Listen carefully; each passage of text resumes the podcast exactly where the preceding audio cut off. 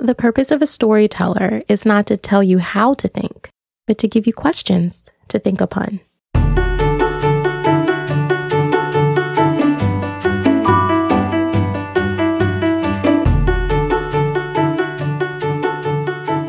That was a quote from writer Brandon Sanderson on Stories.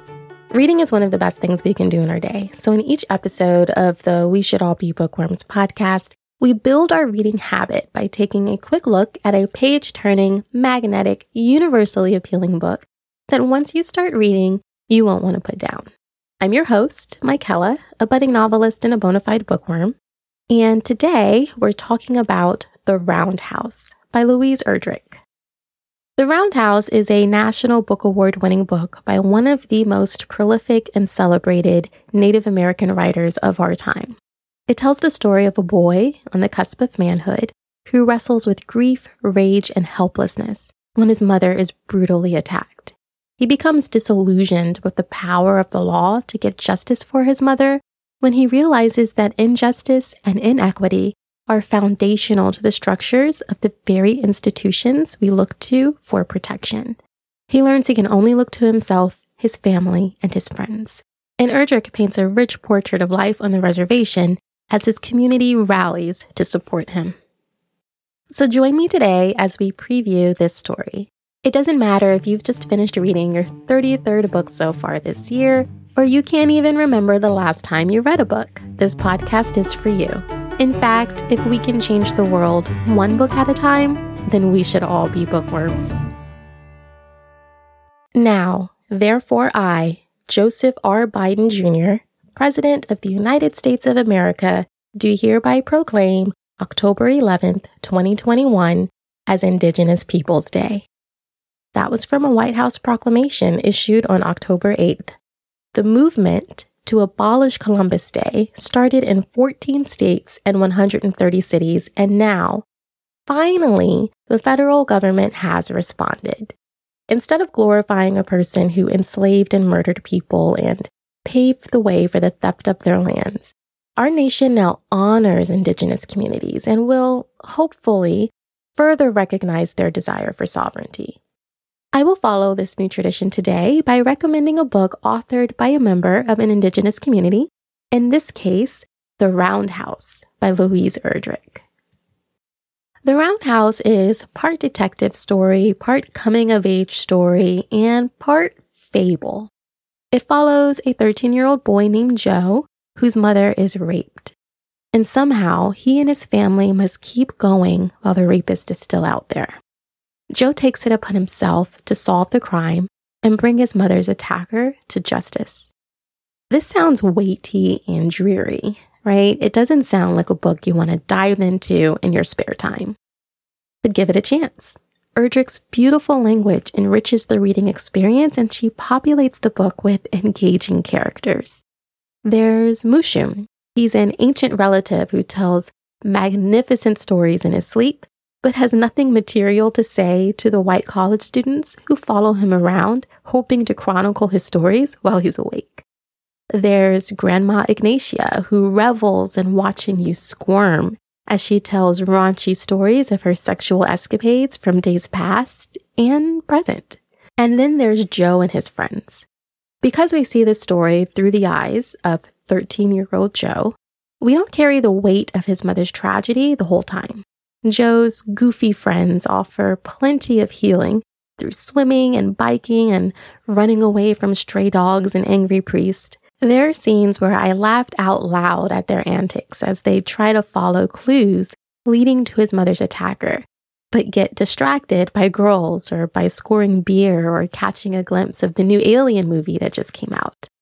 So, although the premise for the Roundhouse, a family recovering from a brutal attack, is heavy, the reading experience is vibrant and rewarding.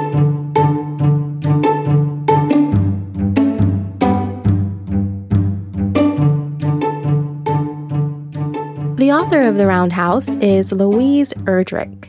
This is her 14th novel, and it's set on the North Dakota Ojibwe Reservation, a place she writes about in many of her stories. Erdrich's father is German and her mother is Native American, part of the Turtle Mountain Band of Chippewa Indians. Erdrich is also an enrolled member and citizen of the Turtle Mountain Band, which is a federally recognized tribe of the Ojibwe. Please forgive me if I pronounced any of that wrong. She has written about 30 books, including fiction, nonfiction, poetry, and children's books. This book, The Roundhouse, won the National Book Award for Fiction in 2012. In 2015, she won the Library of Congress Prize for her body of work in American fiction. And earlier this year, she won the Pulitzer Prize for Fiction for her latest novel, The Night Watchman. Erdrich is undoubtedly one of the most significant Native American writers of our time. She said the inspiration for The Roundhouse was the political background that characterizes the book's central problem. A crime is committed, but because no one knows where the crime happened, prosecution for the crime may be impossible. Did the crime happen on tribal land, state land, or federal land? If you don't know for sure, you don't know who has jurisdiction over the crime, which complicates finding any justice. This is a real issue for Native Americans, and Louise Erdrich says she was haunted by it, but didn't want to write a political diatribe, which would come across as a bitter attack. She wanted to write a story that could be felt and understood on a human level. So I waited and waited to have some character come to me and speak to me, she said. And once I'd written into this, when I got to these words, Where is your mother? I knew I had the book.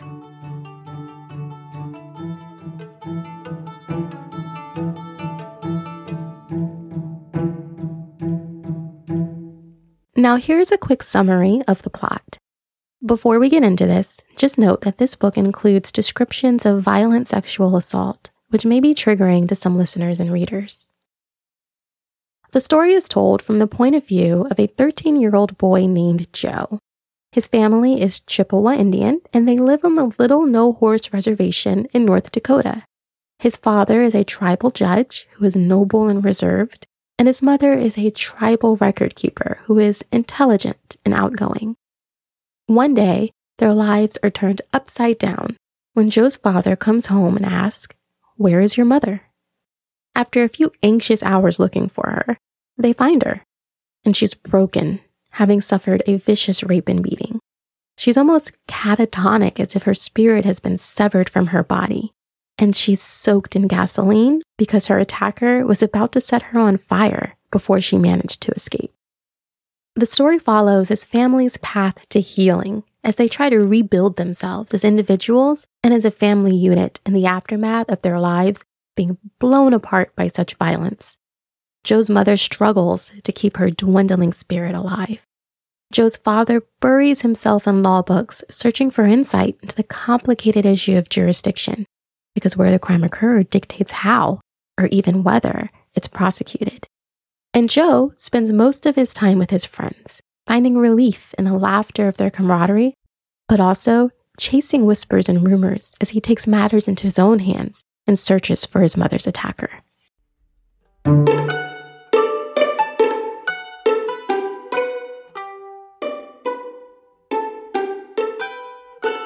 He had a list of places he was admitted to practice that went all the way up to the US Supreme Court. I was proud of that. This is what Joe says about his father in the beginning. He's cleaning his father's office because his dad is going to work from home for a while and help his mother recover. And he's doing this job with reverence for what his father does, carefully dusting the frames on the wall, straightening up the books, and filing away stray documents. When he gets home, he helps his dad unload boxes and boxes of files from the car, and he is grateful to be allowed to sit with him and read through the files, looking for something to help find and prosecute his mother's attacker. But when he starts to read the files, something isn't quite right. We began to read, Joe says. And it was then that I began to understand who my father was, what he did every day, and what had been his life. I had imagined that my father decided great questions of the law, that he worked on treaty rights, land restoration, that he looked murderers in the eye. But as I read on, I was flooded by a slow leak of dismay. There's this moment that we all have growing up where we realize our parents are not what we thought they were. We see that they're flawed, that they get things wrong. We see that they struggle and that things don't always come as easy to them as we thought. And sometimes we see that what they do for a living isn't as glamorous as we thought it was, or it's not as prestigious as what someone else's parents do. And we might feel ashamed. This is that moment for Joe. He's reading cases about a guy who's accused of stealing 15 cent supplies from his employer, and someone else charged with sneaking gas station hot dogs into the bathroom and eating them all so he doesn't have to pay. He's disappointed in the common, everyday ordinariness of the matters his father judges for a living. And his spirits sink as he realizes the limitations of what his father can do to help his mother get justice. Later in the story, this disappointment boils over. All you catch are drunks and hot dog thieves, he yells at his father. You've got zero authority, Dad. One big zero. And Joe goes on to ask him why he even bothers to continue to do this job when the authority he's granted as a tribal judge is so limited compared to what a state or federal judge can do. How come you do it? He says. How come you stay here? And so his father illustrates it for him. He pulls out an old rotting casserole from the fridge that a family member brought over months ago when Joe's mom was first attacked. He dumps the casserole on the table. It stinks, and the noodles have gone black with white fuzz growing on them.